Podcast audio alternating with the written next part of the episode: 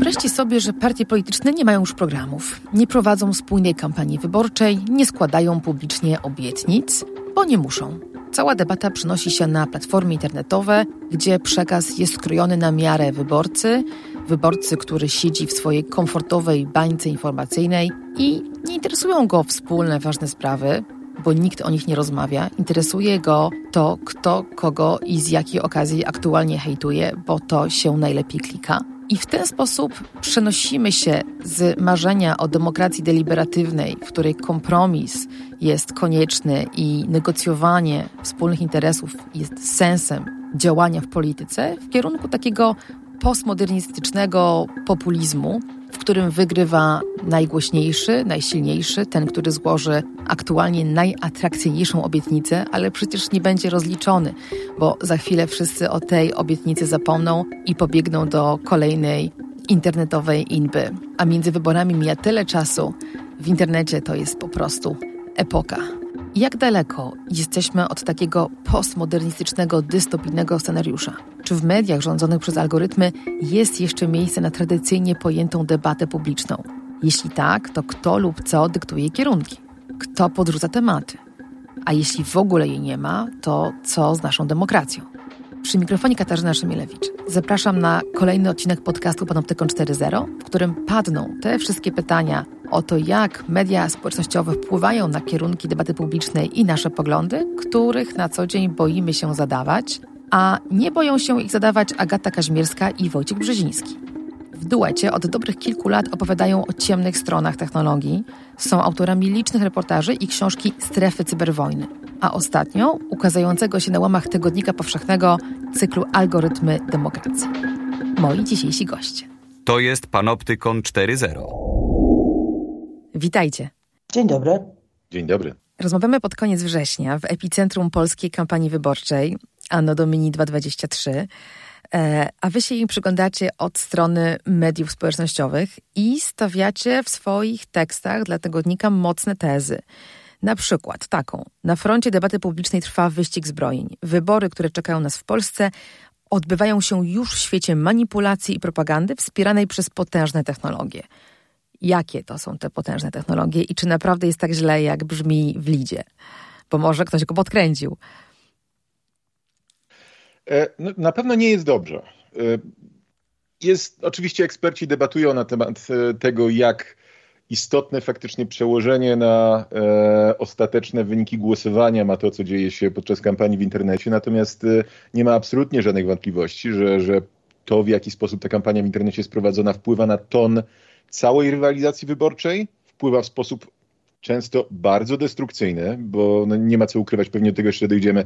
Media społecznościowe nie są medium, które zachęca do rozważnego i wyważonego prowadzenia, e, prowadzenia dyskusji. Natomiast to są problemy, które znaliśmy od dawna. Tak? To Cambridge Analytica to już jest historia tak stara, że wszyscy zdążyli o niej wszyscy zdążyli o niej zapomnieć. Chociaż myślę, że warto było przypomnieć, na czym polega targetowanie przekazu, bo o tym też piszecie, a wydaje mi się to ważne dla świadomości słuchających nas, jak precyzyjnie można kierować ten przekaz. Więc może skoro już wywołałeś Cambridge, to może powiedzmy chwilkę o targetowaniu jako jednej z technik, do których się przyzwyczailiśmy, ale nie wiem, czy powinniśmy, czy, czy, czy to dobrze, że się przyzwyczailić,my Tak, to jest tak naprawdę cały e, sens istnienia e, mediów społecznościowych, takich jak Facebook, ale też e, e sens istnienia Google'a, sens istnienia TikToka. Te wszystkie firmy żyją tylko i wyłącznie z tego, że zbierają ogromne zbiory informacji na temat każdego z użytkowników. Te zbiory informacji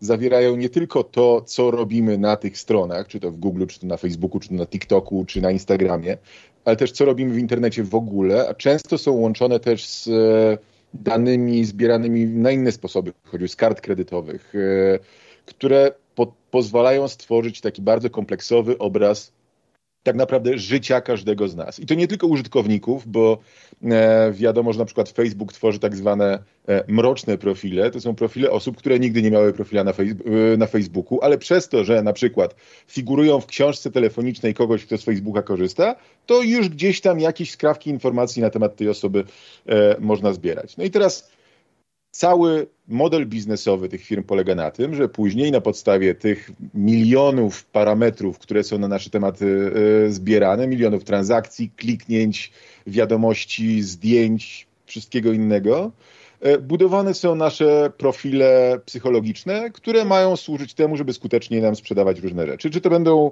buty, pasty do zębów, e, dziwne gadżety z chińskich supermarketów, czy kandydaci w wyborach to już nie ma absolutnie żadnego znaczenia. Biznes to biznes, reklama to reklama. No właśnie, ale znaczenie w polityce może mieć to, co wiemy o wyborcy polityk historycznie w Polsce przynajmniej nie wie, jaki profil psychometryczny ma wyborca, nie wie, jakie ma lęki, pragnienia, relacje rodzinne, doświadczenia medyczne. Tych rzeczy nie wie, może wiedzieć, o czym się rozmawia w debacie, może wiedzieć, gdzie mieszkają ich wyborcy, jak to się rozkłada w okręgach, ale te, to głębokie profilowanie stało się możliwe dzięki narzędziom takim jak Facebook, bo oczywiście tych platform jest więcej.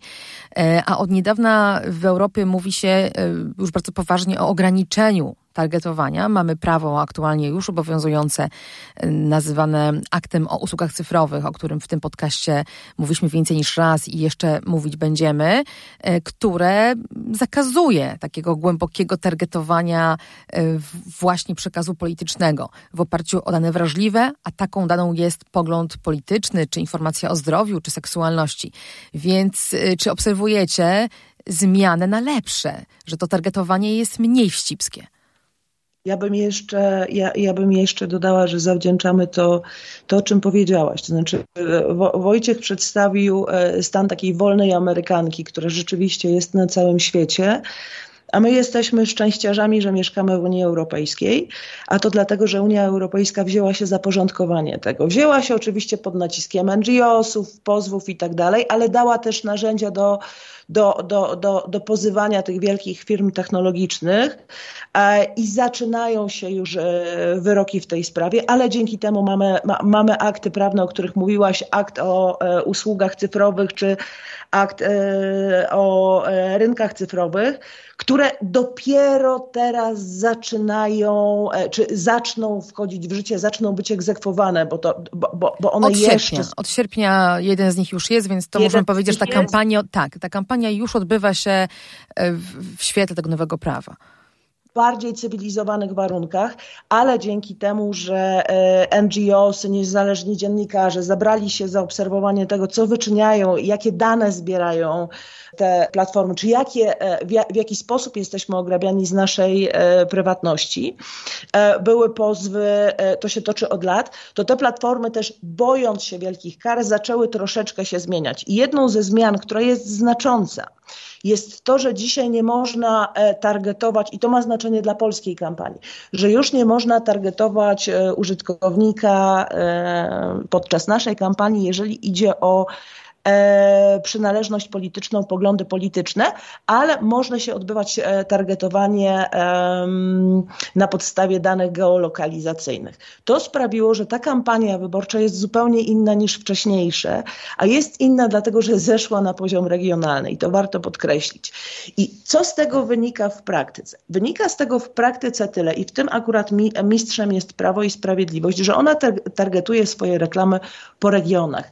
Um, różnie mówi się, jak, jak głęboko odbywa się to targetowanie, ale wyborca na przykład ze Słupska dostaje reklamę polityka, jest na niego skierowana reklama polityka ze Słupska. E, który to ma go przekonać do swoich poglądów? Czy to dobrze? No, w Stanach Zjednoczonych tego typu targetowanie e, skończyło się bardzo źle, dlatego że wyborcy dostawali, jeżeli idzie o kampanię Donalda Trumpa, e, różne przekazy, e, niekompletne przekazy, nie byli w stanie się kon, konfrontować tego, jaki komunikat dostają, bo nawet nie wiedzieli, że sąsiad dostaje nieco inny komunikat niż on. W Polsce ta kampania nie jest aż tak zaawansowana. Ja pozwolę sobie zadać pytanie, czy to jest źle, źle, że ona jest targetowana regionalnie. Ja lubię wiedzieć, kto jest moim kandydatem w moim regionie, tam gdzie mieszkam, a jaki ma przekaz dla mnie, choć oczywiście sprawdzam to też w innych źródłach i nie kieruję się samą reklamą wyborczą, wybierając tego, na kogo zamierzam zagłosować. Natomiast to, to co wymusiły na, na platformy społecznościowe, mediów społecznościowych, te zmiany, które zaszły, spowodowały, że dostajemy polityków, na których realnie mamy głosować. Więc z jednej strony możemy mówić o mikrotargetowaniu, zagrożeniach, obdzieraniu nas z prywatności, natomiast z drugiej strony taka regionalizacja, ja nie wiem, czy ona jest rzeczywiście zła. Ja takiej tezy bym ja... nie stawiała. Mhm. Wojtku?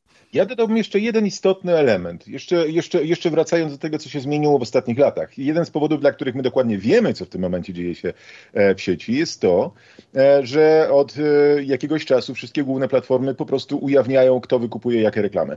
To był bardzo poważny problem. To, o czym Agata mówiła w przypadku amerykańskiej kampanii, kiedy no, krążyły tak zwane mroczne reklamy. Mo, mo, istnieć reklamy skierowane do bardzo wąskiej grupy wyborców, o istnieniu których przeciwnik polityczny nawet by się nie dowiedział.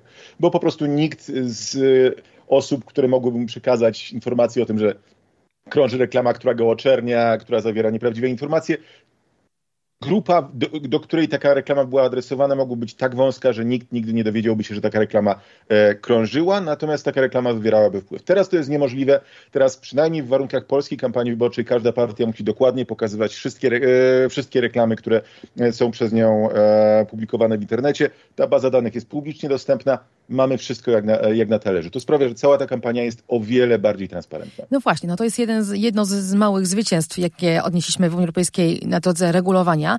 E, czy patrząc na tę, na tę bazę danych, dostrzegacie też inne cechy tych reklam, bo zgadzam się z Agatą, że regionalizacja w kampanii wyborczej, gdzie głosujemy w okręgach nie jest niczym egzotycznym ani zadziwiającym.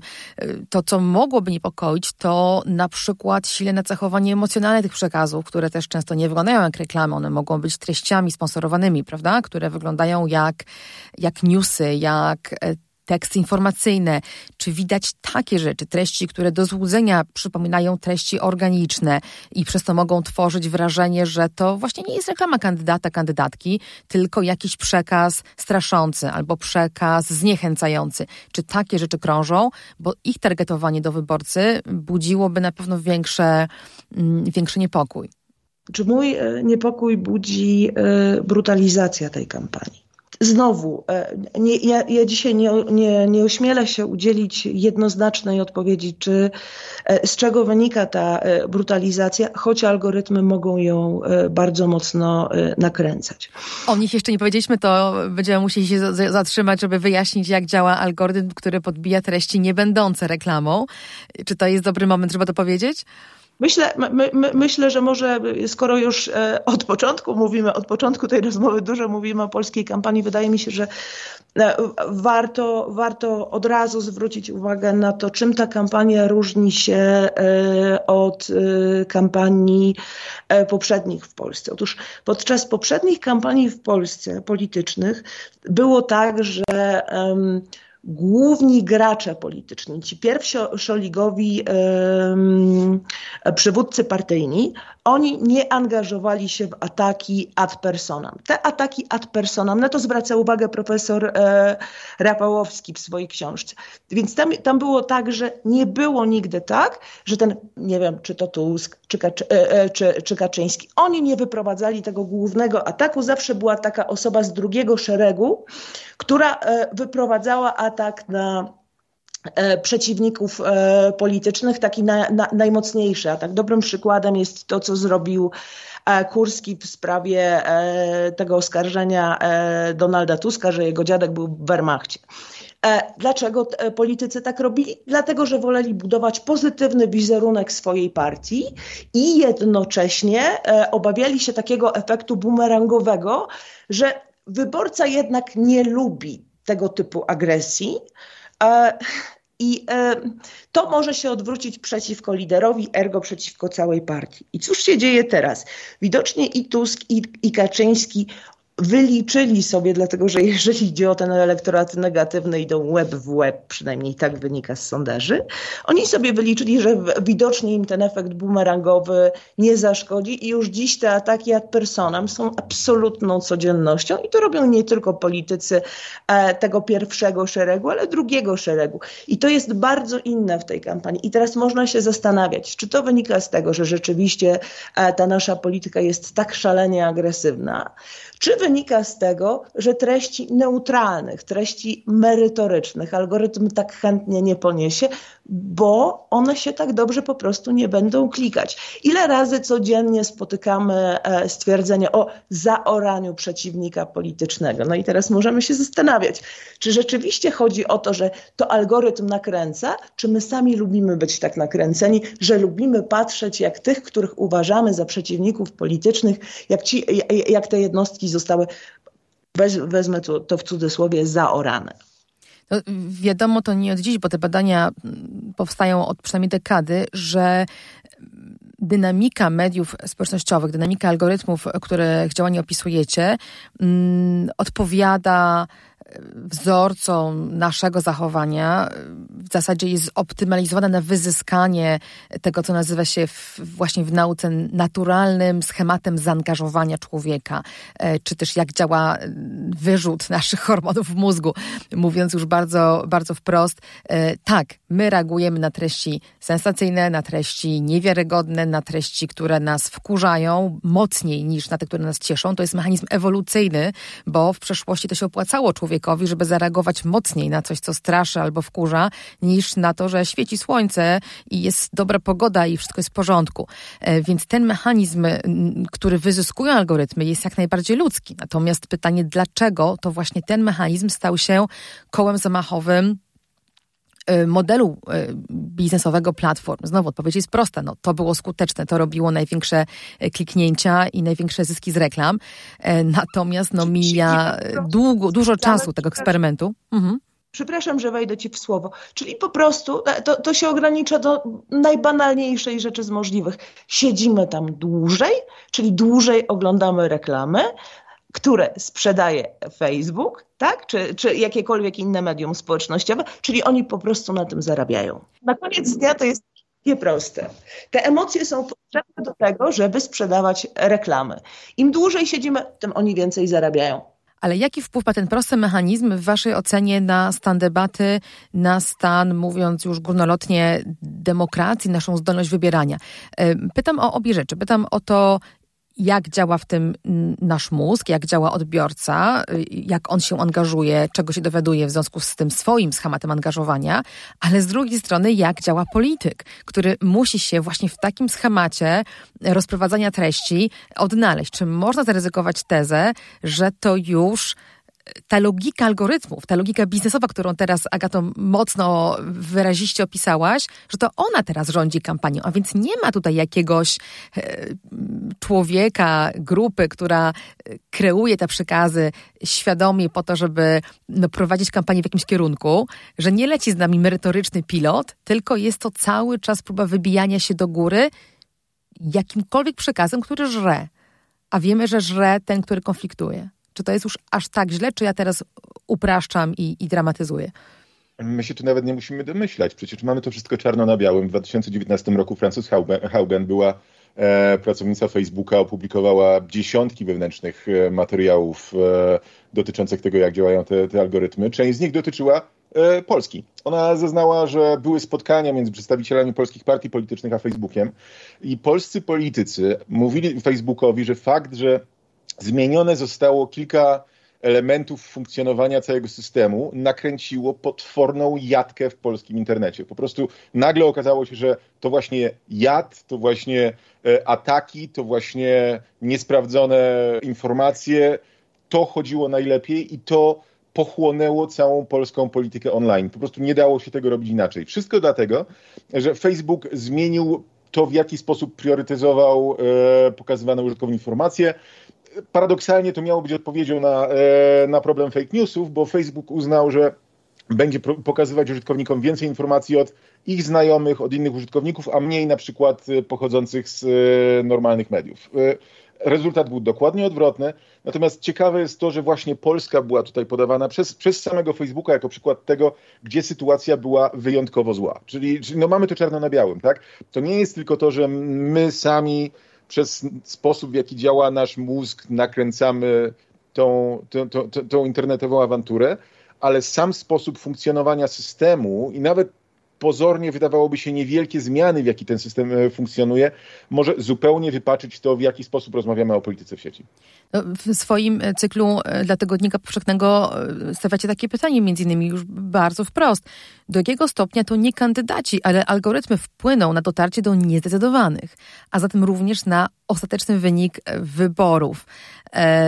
Bo jeżeli ten przekaz nie jest kierowany przez partię świadomie, jeżeli sama partia, sam kandydat podlega tej dynamice internetowej inby, tego, temu, co aktualnie zażarło, na co ludzie reagują, na jaki, komun, jaki komunikat okazał się atrakcyjny, czy to teraz atrakcyjny w dużym cudzysłowie, bo najczęściej to jest negatywne zaangażowanie, czy to teraz y, aborcja, czy uchodźcy, y, czy gaz, niezależność od y, ropy, Rosja, co jest tym tematem lub mikrotematem, bo mówiliście o atakach ad personami, o takich konfliktach, już, już mikrokonfliktach, rozgrywanych pomiędzy politykami. E, czy dobrze rozumiem wasz zarzut, wasze pytanie, że nawet kandydat musi iść za tym trendem i przez to być może nawet traci ten program, z którym teoretycznie wychodził. Ten program przestaje być ważny wobec tego, co widzimy na górze naszych feedów w mediach społecznościowych. Ja podam przykład e, tego, co dokładnie dzisiaj e, bardzo mocno rzuciło mi się w oczy w mediach społecznościowych, dokładnie na Twitterze. Otóż e, pojawił się bardzo krótki fragment wywiadu z kandydatką na posłankę, która w studiu radiowym znalazła się z innym kandydatem, prywatnie z tego co rozumiem, jej partnerem. Dziennikarka zadała pytanie, i pani nie udzieliła na nie odpowiedzi. Wyglądało to trochę tak, jakby ją zjadł stres albo nie znała odpowiedzi, mimo że pytanie było stosunkowo proste. Na kolejne pytanie zareagowała praktycznie milcząc. Kandydat jej partner, zaczął udzielać e, odpowiedzi za nią, ale sytuacja była ewidentnie e, krępująca. Ja odniosłam wrażenie, czytając e, wpisy dotyczące tego bardzo krótkiego nagrania, zresztą tam były, pojawiały się często komentarze takie, że no tak, to, są, to nie są politycy, tylko to są przyszłe maszynki do głosowania i jak ta strona sceny politycznej wygra, no to właśnie będą tylko, te, te, tylko takie um, proszę mi wybaczyć użycie słowa, tylko tacy głupi ludzie w, w, w parlamencie. I zaczęłam się zastanawiać nad tym, co się mogło wydarzyć z tą kobietą, tak po prostu. A nie wiem, zjadł ją stres, może ten jej partner tuż chwilę wcześniej powiedział ją coś, przez co ścisnęło ją gardło, a może po prostu źle się poczuła. Tak? Natomiast my wszyscy uczestniczymy w takich nagonkach, które są zupełnie niepotrzebne nie było żadnej, e, żadnego wpisu dotyczącego tego, co ta pani proponuje, za jakimi rozwiązaniami się opowiada. Nie było dosłownie nic poza hejtem. I pytanie, nakręca to rzeczywiście algorytm, czy nakręcamy to my? To, że to jest widoczne dla innych użytkowników, e, tu akurat rozumiem, że mówimy o Twitterze, to jest algorytm. Możemy algorytm ustawić platformy, które sterują tymi maszynami bardzo świadomie i w konkretnych celach biznesowych, decydują, jakie czynniki są ważone mocniej i o tym już wspomnieliście. E, Wojciech o tym wspomniał na początku, że tych czynników jest całkiem sporo i tak samo jak wpływają one na targetowanie, czyli kto co zobaczy, tak samo wpływają na to, co będzie wyżej e, podniesione na tej fali, która nam podrzuca takie, a nie inne treści. I w tym przypadku, no, bez wątpienia to, że to się rozeszło, to jak szeroko rozlewają się takie momenty e, hejtu, takie mikroafery, jaką one zyskują skalę, czy to jest milion, czy to jest 100 tysięcy odbiorców, o tym decyduje algorytm. To, że my reagujemy tak, jak opisałaś, czyli e, hejtując słabszego człowieka, kogoś, wo wobec kogo przez chwilę możemy poczuć się, nie wiem, silniejsi, mądrzejsi, lepsi, to jest już bardzo ludzkie, ale y, chcę wierzyć w to, że człowiek mógłby działać inaczej, gdyby miał szansę działać inaczej. Że to my wciąż decydujemy, y, czy będziemy uczestnikami tego politycznego, obrzydliwego MMA, czy damy krok w tył i na przykład ten czas, który spędzamy w mediach społecznościowych, klikając właśnie takie nic nie wnoszące, absolutnie nic nie wnoszące filmiki, czy na przykład przeczytamy program polityczny partii, na którą zamierzamy głosować, albo innych partii politycznych. Zadamy sobie ten trud. To znaczy, to co próbuję powiedzieć, to to, że okej, okay, z jednej strony algorytm ma potężny wpływ na to, co widzimy, ale z drugiej to też my podejmujemy decyzję e, dotyczącą tego, co, e, w co klikniemy docelowo. Mhm, czyli nawołujesz tutaj do odpowiedzialności za swoje kliknięcie, za to, czy, za, to, za to, co czytamy i na co reagujemy. Z drugiej tak. strony oboje dziś mówicie o tym, że to, co widać na wierzchu, to, co pływa e, w widocznych miejscach tego oceanu treści, no niekoniecznie jest tymi, tymi jakościowymi, opartymi o program, merytorycznymi dyskusjami, prawda? Bo one gdzieś tam też są, ale są głębiej schowane, czy tak? To prawda, tylko że trzeba pamiętać, że też częściowo to, co się nam pokazuje, jest skutkiem tego, na co kliknęliśmy wcześniej. Więc jeśli mamy w zwyczaju klikać na awantury, będziemy dostawać więcej awantur. Co z tym zrobić? Czy coś się da zrobić? Bo wasze teksty są pisane w dość kampanii? alarmistycznym tonie. W kampanii ale... przede wszystkim, kampa- jeżeli idzie o kampanię, ja w kampanii oczekuję od polityków, na których zamierzam głosować, czy na których mogłabym zagłosować, na, oczekuję czegoś więcej niż hasła. Oczekuję odpowiedzi tego, jak zamierzają zrealizować swoje hasła. Natomiast jeszcze chyba warto, z, jeśli się nad tym zastanawiamy, wspomnieć o arcyciekawym e, eksperymencie, który wykonały e, trzy renomowane e, uniwersytety, czyli Duke, MIT i Uniwersytet Kopenhaski.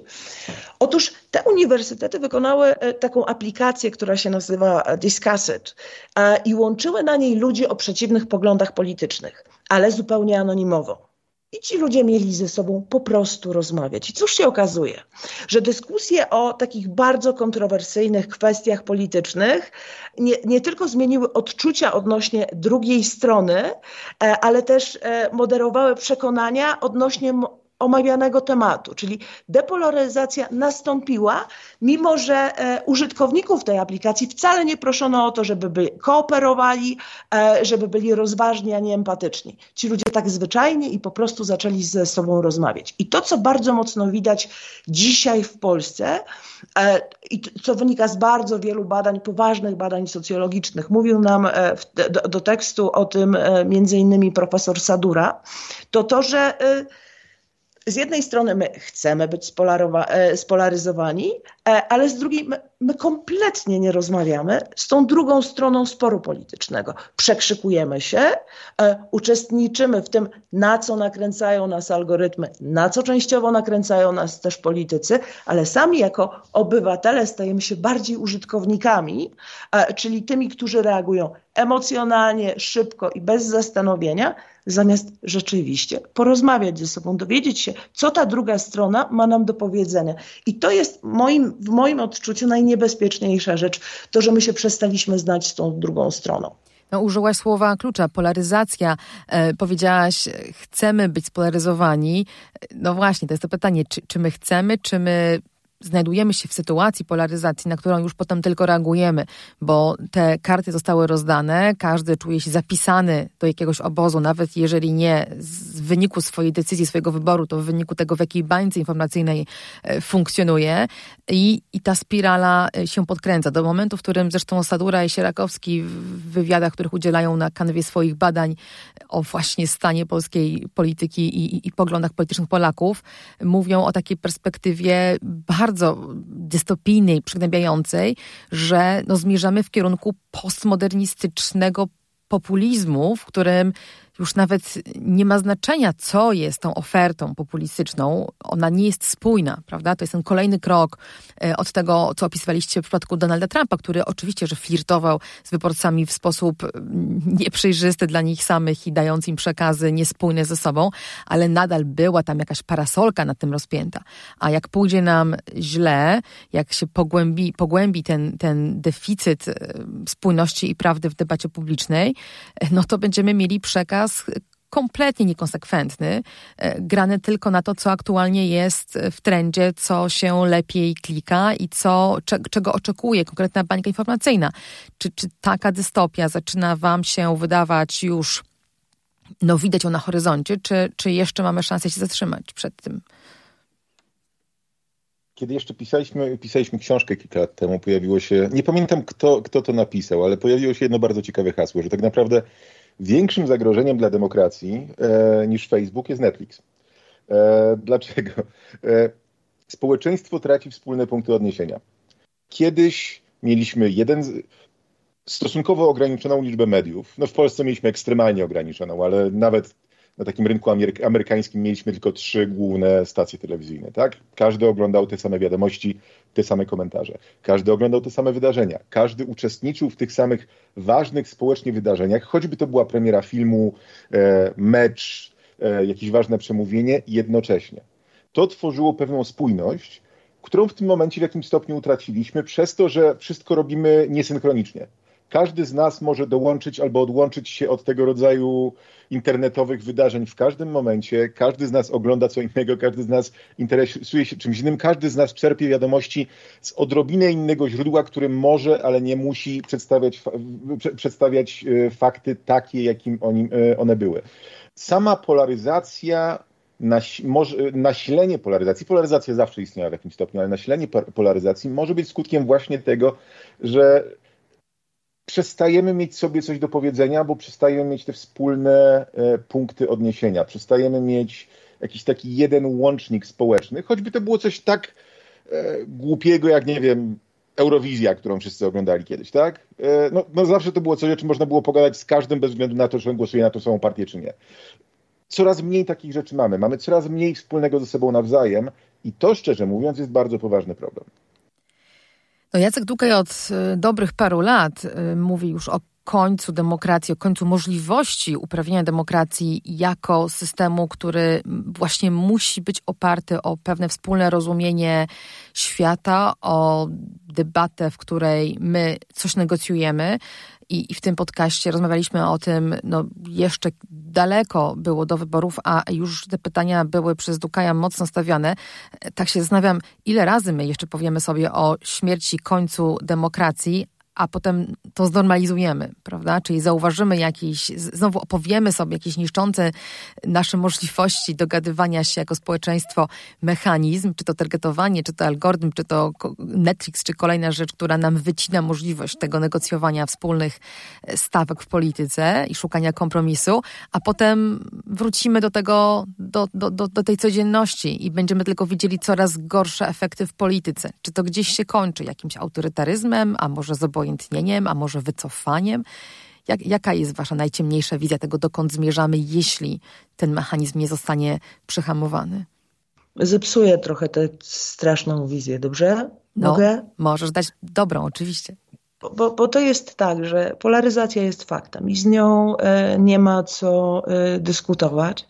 Natomiast e, mnie tak naprawdę napełniły e, pe pe pewnym optymizmem badania e, profesora Flisa e, dla tygodnika, całkiem niedawno opublikowane, z których wynika, że no dobra, to jest tak, że jesteśmy spolaryzowani, ale jednocześnie on przebadał, jak wyglądała latem polaryzacja przed czterema ostatnimi wyborami w Polsce i okazuje się, że te, przed tymi wyborami jesteśmy mniej spolaryzowani niż cztery razy poprzednio. E, więc być może to przeświadczenie o tym, że jesteśmy tak bardzo silnie spolaryzowani, e, jest wynikiem działania algorytmów, a nie tym, że rzeczywiście e, są tak potężne podziały między nami. To znaczy, ja uważam, że my się w pewnym momencie tak bardzo przesycimy tym hejtem, tym, że będziemy zamknięci w coraz mniejszych bańkach, tymi ograniczeniami, które te bańki na nas narzucają, że w pewnym momencie wyjdziemy i zaczniemy ze sobą rozmawiać. I to jest e, praktycznie jedyne rozwiązanie. I to nie jest coś, czego, co uniemożliwią nam algorytmy, ale to nie jest też coś, co załatwią na, za nas algorytmy. To znaczy, w momencie, kiedy zaczynamy rozmawiać ze sobą, kiedy zaczynamy być obywatelami, którzy wychodzą z mediów społecznościowych, a zaczynają się interakcje w urzędzie, w biurze, gdziekolwiek, A do nikogo nie mówimy, spadaj, wykluczam cię z grona moich znajomych, blokuję cię. A nawet jeżeli nie zgadzamy się z taką osobą, to wciąż jesteśmy w stanie w jakiś sposób wchodzić w, e, z nią w interakcję. Więc z jednej strony tak, algorytmy, media społecznościowe e, stanowią dla nas potężne zagrożenie, ale z drugiej strony właśnie unijne instytucje, które w pewnym momencie wymogą także, będą wymagać także od polskich władz, żeby wprowadziły odpowiednie regulacje, które będą nas chronić, a z drugiej samo działanie algorytmów, którymi my się w końcu męczymy do tego stopnia, że zaczniemy e, być bardziej obywatelami niż użytkownikami. E, czy to się zdarzy przed e, tymi wyborami? Nie sądzę. Natomiast liczę, że wcześniej czy później do tego po prostu dojdzie. Więc jeżeli liczyłaś na straszną wizję, to ode mnie jej nie dostaniesz, może od Wojtka. No, Nie. wolałabym, wolałabym pozytywną. Myślałam taką, słuchając siebie, Gato, że chciałabym, żeby wyszli z tego, z tej matni algorytmów razem z nami politycy i wtedy rzeczywiście wizja może się przekształcić w coś pozytywnego, ułożonego na, na innych regułach gry. Zażądajmy od nich programów, a nie haseł. To, to jest naprawdę bardzo proste. Wojtku, ja jeszcze wrócę tylko do tego badania, o którym wcześniej wspominała Agata, badania Duke University, tego, w którym e, stworzono chatbota, na którym e, ludzie z przeciwnych stron barykady po prostu mieli ze sobą rozmawiać. E, tam wyszła jedna bardzo ciekawa rzecz. Mianowicie na wstępie obie strony miały kompletnie nietrafione wyobrażenia na punkcie tego, kim są ludzie z tej drugiej strony. E, demokraci byli przekonani, że większość republikanów zarabia ponad 100 tysięcy dolarów. Tylko ułamek procenta zarabia ponad 100 tysięcy dolarów. Oni szacowali, że 35%. Republikanie byli przekonani, że demokraci to są w większości przedstawiciele mniejszości etnicznych, chociaż typowy amerykański demokrata to jest w dalszym ciągu e, biały Amerykanin w średnim wieku. I teraz, co się stało, kiedy ci ludzie zaczęli ze sobą rozmawiać? Skąd się wziął te, wzięła ta depolaryzacja? Oni po prostu się przekonali, że oni wcale aż tak bardzo się nie różnią, że osoby po drugiej stronie nie mają trzech głów i nie próbują zjeść ich dzieci, tylko że są taki, takimi samymi ludźmi z bardzo podobnymi, podobnymi zmartwieniami, z którymi da się dogadać. Mhm. Naprawdę. Ekstremistów jest bardzo mało, ale są bardzo głośni większość ludzi wcale nie jest ekstremistami, nawet w obrębie tych dwóch obozów politycznych, które, e, które mamy. Problem polega na tym, że ci nieekstremiści są przekonani, że ta druga strona ekstremistami jest. No tak, bo nie, nie widzą tych innych głosów, bo te inne głosy są im zwijane. Akurat to zjawisko y, tak zwanych superuserów, y, bardzo silnych influencerów w mediach społecznościowych. Jest bardzo dobrze opisane też w amerykańskich najczęściej badaniach, bo tam mamy to dłużej i skala jest większa. I widać tak na dłoni, że te konta, które polaryzują, które posługują się metodami, które premiują algorytmy w ich dzisiejszej wersji, zorientowanej na zaangażowanie za wszelką cenę, to są właśnie te konta, które fałszują obraz drugiej strony. Więc znowu taka prosta korekta wydawałoby się, prawda? Zmienić te parametry tak, żeby widać było więcej różnych e, użytkowników o, o różnej temperaturze prowadzenia dyskusji, bo wówczas moglibyśmy się przekonać nawet, to, to do Agaty, że ten program jest i jest opowiadany, tylko nie przez tych, którzy są w mediach najgłośniejsi. Czyli tak naprawdę na koniec dnia to od nas zależy, co klikniemy. Słuchajcie, dziękuję Wam za, za to, że kończymy na wizji pewnej autonomii człowieka jednak, czyli wbrew temu, jak tytułujecie swój cykl w tygodniku powszechnym, to nie algorytmy zdecydują, tylko jednak my. Temu służy ta rozmowa. Oczywiście, że chcemy przede wszystkim, mówiąc o tych mechanizmach, pokazać, jak wielką wagę ma nasze krytyczne myślenie, asertywność i wychodzenie z tych przestrzeni, w których czujemy się zmanipulowani do innych przestrzeni bardziej. Yy, dialogowych, takich jak może po prostu mm, sklep, ulica czy, czy lokal wyborczy, do którego będzie trzeba pójść w którymś momencie. Rozmawiamy pod koniec września, październik za rogiem, debata w pełni. E, obserwujemy ją i myślę, że jeszcze nie raz wrócimy do tego, jaką rolę pełnią e, w tych ważnych momentach debaty media społecznościowe. A dzisiaj dziękuję Wam bardzo. Moimi gośćmi byli Agata Kaźmierska i Wojciech Brzeziński. Dziękuję. Dziękuję bardzo. Żegna się z Wami Katarzyna Szymilewicz. To był podcast Panoptykon 4.0. Do usłyszenia. Panoptykon 4.0